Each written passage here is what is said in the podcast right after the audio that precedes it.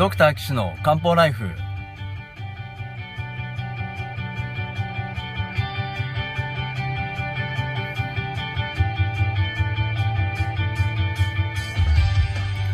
ポッドキャストドクター岸の漢方ライフは医師である岸大二郎がリスナーの皆様から寄せられた体の悩みを中医学をもとにした漢方薬や鍼灸治療の知識で解決するお手伝いをする番組です。現代医学では改善しない辛い症状や病名はあるけれど治療方法がない疾患。検査はしたけれど異常がない症状に対して現代学はもちろん漢方や鍼灸の考え方をお伝えしていくことで皆さんの生活を幸せにする岸漢方クリニックがお送りします。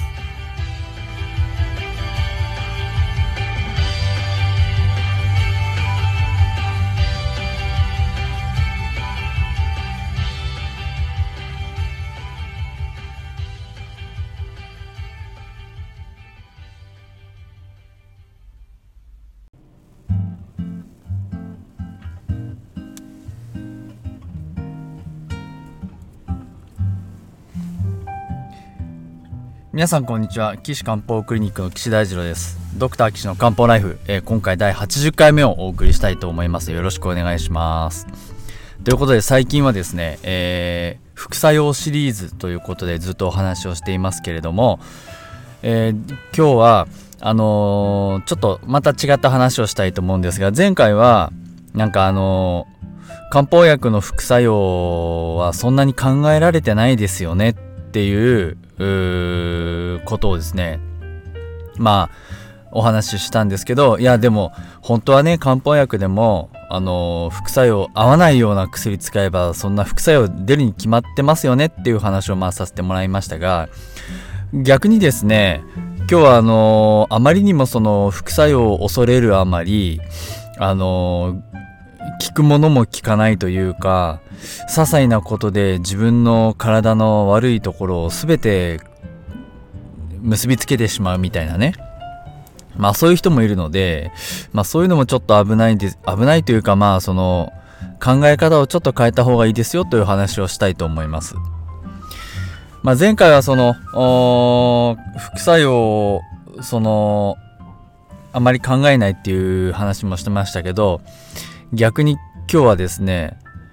あのよくお医者さんにもらった薬がわかる本とか病院で出た薬を読む本とかなんかそういう本がいろいろあってまあ今時インターネットでもねどんどんどんどんどんどんどんどん情報は仕入れることができますよね。あの漢方薬にしても製薬会社とかあの、メーカーの出してるホームページに行けば、その添付文書っていうのは必ず見つけられます。あの、津村でも、クラシエでも、小太郎小太郎でも、大杉でも、東洋薬効でも、みんなあの、添付文書っていうのがありますよね。皆さんあの、薬局さんで薬、風邪薬なんか買った時に中に説明書みたいのが入ってるじゃないですか。まああれが添付文書って言うんですよね。一応国で決められてて、あの、この薬はこういう成分で、で、これぐらいの量を使います。で、場合によるとその半減期って言って体の中で薬がどれぐらい減っていきますよっていうのも書いてあったりとかするんですけど、あのー、その中に必ずその副作用っていうことで、あのー、出てます。最近はその副作用っていう言葉自体が、あのー、ちょっと一人歩きしちゃってるところもあるので、副反応とか、あのー、まあその好ましくない反応とか、まあそういった言葉を変えてね、書いてある場合もありますよね。なかなかその、いろんな副作用が出てるので、皆さんその薬を飲むときはまあ注意はした方がいいとは思います。ただその注意が出る割合っていうのがあって、あとはその薬の開発段階でですね、この起こった反応が本当にこの薬によって起こっているのかどうかっていうのはすごく慎重に報告されてます。まあこれはあの薬を開発する段階の話なのでちょっとあれですけど難しい話ですけど漢方の場合はまあそういったことはあまりない。開発っていうことに関してはねあまりないですけど。えっとまず最初は科学的に、えー、成分を見極めてで動物でテストして、えー、その後人間の健康な人でテストをしてでその後人間で病気の人でテストするっていうスタあの段階でやっていきます。でまあ健康な人でも今までなかったのが例えばこのある薬を飲んだら吐き気が出た人がいたとしますよね。でそうするとあのー、本当にその薬で起こったのかどうかっていうのをきちんと検証しなければいけないですよね。だたまたまなんか夕べ食べたものが具合悪くて吐き気が出ちゃったのかもしれないし何にもしなくても時々吐き気が出る人だったのかもしれないし、えー、気候のせいかもしれないし本当にその薬を飲んだせいかもしれないんですよね。これ非常に難しいですよ、その特定するっていうのはね。なので、ここはその統計を取って確率でお話を決めるっていうこともまあありますけれども、あのー、薬の副作用っていうのは本当に慎重に作ってあります。ね。で、それをですね、まあ皆さん手元で見るじゃないですか。そうすると、そういったその何が原因で起こってるかはわからないんですけど、大体ですね、薬を飲んでるます、体調が悪くなりました、あ、薬を飲み始めたせいだ、みたいなね、感じで必ず結びつけて考えますよね。まあ、かな大切は大切なんですけど、ただ、本当にそれが、あの薬によるものなのかどうかってもうこれはもう漢方薬だろうが、えー、高血圧の薬だろうが糖尿病の薬だろうが抗がん剤だろうがもうみんな一緒なんですけど本当にそれが薬を飲んだせいで起こったかどうかっていうのは慎重に考えなければいけないですね。であの例えばその薬を飲んで飲む前から症状があったらそれは違いますよね。薬を飲む前から背中が痒かって、で、薬を飲み始めて、あの、添付文章を見たら、あの、副作用のところに、全身の創用感とか書いてあったりすると、ああ、薬飲んだせいで痒いかもしれないって思う場合もありますよね。でも、よく考えると、薬飲み始める前からその痒いのはあったから、まあちょっと薬とは関係ないだろうなっていうふうに普通ならば考えますよね。で、薬を飲み始めて、すぐであれば、すぐっていうのはね、まあまた難しいですけど、1日2日から1週間ぐらい、まあ、あ自発性のアレルギーなんかもあるので、まあ場合によるともうちょっとかかる場合もありますけど、それぐらいで起こることもありますよね。そうで、痒くなってきたって言ったら、ちょっとあのー、確率上がりますよね。うん。だこれが例えば1ヶ月前から薬飲み始めて薬を飲み始めたその1ヶ月後からかゆみが出たってなったらちょっと違うかなっていう気もしますよね。その間になんか新しい薬増えませんでしたかとかあのー、季節の変わり目でアレルギーとかありませんかとかなんかそういうことを別のことも考える必要がある感じですよね。っていう感じで、あのー、本当にそれがどうかっていうのは、うーん、結構これ慎重で難しい問題です。本当に。なので、あのー、特に抗がん剤とかステロイド剤とか重要な薬を飲んでる人は自分でその判断しないで必ずあの担当の先生に聞くようにするのはいいですよね。うん。逆にそうしないと危ない場合もあります。うん。あの、ステロイド剤なんかは特にあのー、急にやめちゃうと体調が本当に悪くなってしまって徐々にやめていかないといけない薬ですからあのー、急に自分の判断でやめない方がいいですよね。うん。なのであのー本当にそうかどうかって判断するのは先生と一緒に考えた方がいいです。はい。でもしそれがですね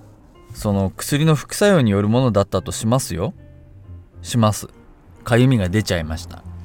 でもそしたらここで考えなければいけないのは薬によって得られるメリットとそのかゆみで悩まされるっていうデメリットどっちを取るかっていうことなんですよね。これ,、まあ、これもその本当に本人がどうしたいかっていうこととあのー体のその調子と相談もう本当ご本人との相談体との相談が必要になってくるわけなんですけどまあかゆみぐらいだったらこの薬飲んでると胃腸の調子もいいしお腹も空いていっぱい食べれるし元気になるからまあかゆみがちょっと出るぐらいだったら全然大丈夫なんで続けたいですって思えばもうぜひ続けてほしいと思うんですね。これはもうメリットとデメリットのバランスです。であのーちょっとかゆみが出るぐらいで、まあ、そこはちょっとかゆみのね塗り薬塗って様子見てもいいんですからね。そうでなくていやこの薬のおかげであの胃腸の調子は良くなるんですけど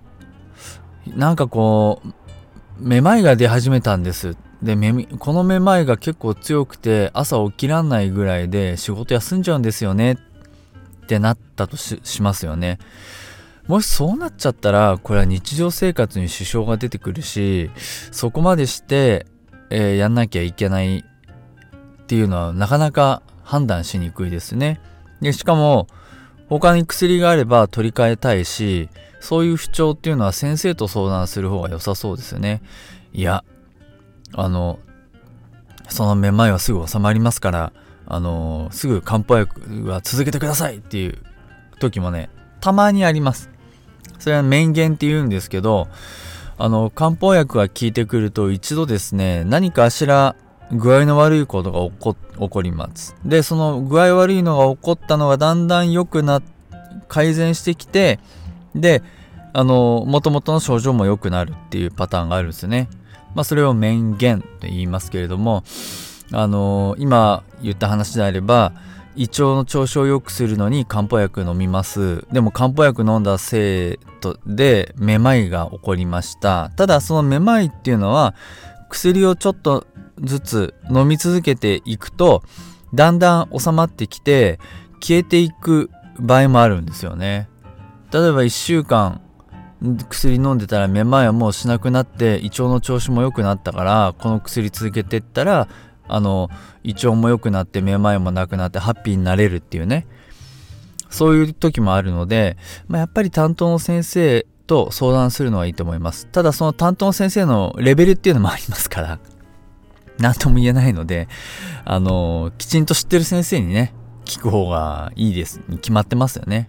なのでやっぱり漢方治療鍼灸治療するってなったら専門の先生に相談するのがいいのかなと思います。で私のところはまあ専門なので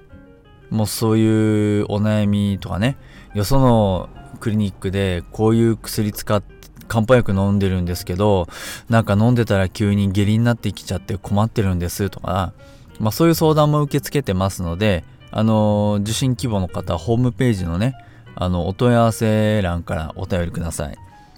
あのホームページの URL はですねえー、高崎漢方人道 .com です。takasaki-kanpo.jimdo.com です。で、そこのお問い合わせフォームがありますから、そこから、えーお便りください。まあ、あと、審査する前にですね、いやどんな人がやってるのか、このポッドキャスト聞いただけじゃわからないっていう人はですね、私の勉強会に来てください。えー群馬県高崎市の村高町の郵便局の隣にありますね。NPO 法人じゃんけんぽんさんの寄り合い所でやってますんで第一毎月第1金曜日もう5年ぐらい続いてますかね。第1金曜日の1時半からだいたい2時間ぐらいでお話ししてます。先日ちょうど昨日あったのかな。えっと風についてねお話しさせてもらって現代医学と中医学でのこの風邪に対する考え方とアプローチの違いね風邪はもう絶対漢方がいいですよっていう話をまあしてきました。まあそんな話をいろいろ次回はちなみにえっと不眠かな？についてお話しする予定です。まあだ不不眠もそうですし不妊とか月経困難とかあとは頭痛とか耳鳴りとかもう本当何でもあのー、お話ししますのであのー、まあリクエストいただいてもいいし、えー、聞きに来てどんなもんかなっていうのを実感してみたらいいんじゃないかなと思います。ということで、えー、第80回ですね、えー、もう80回になりましたけれども、まあまあこれからまたどんどんどんどんどんどんどんどん続けてってね、あの、えー、中医学漢方治療でハッピーになれる人が増えたらいいなと思ってます。それではまた皆さん次回お会いしましょう。さようなら。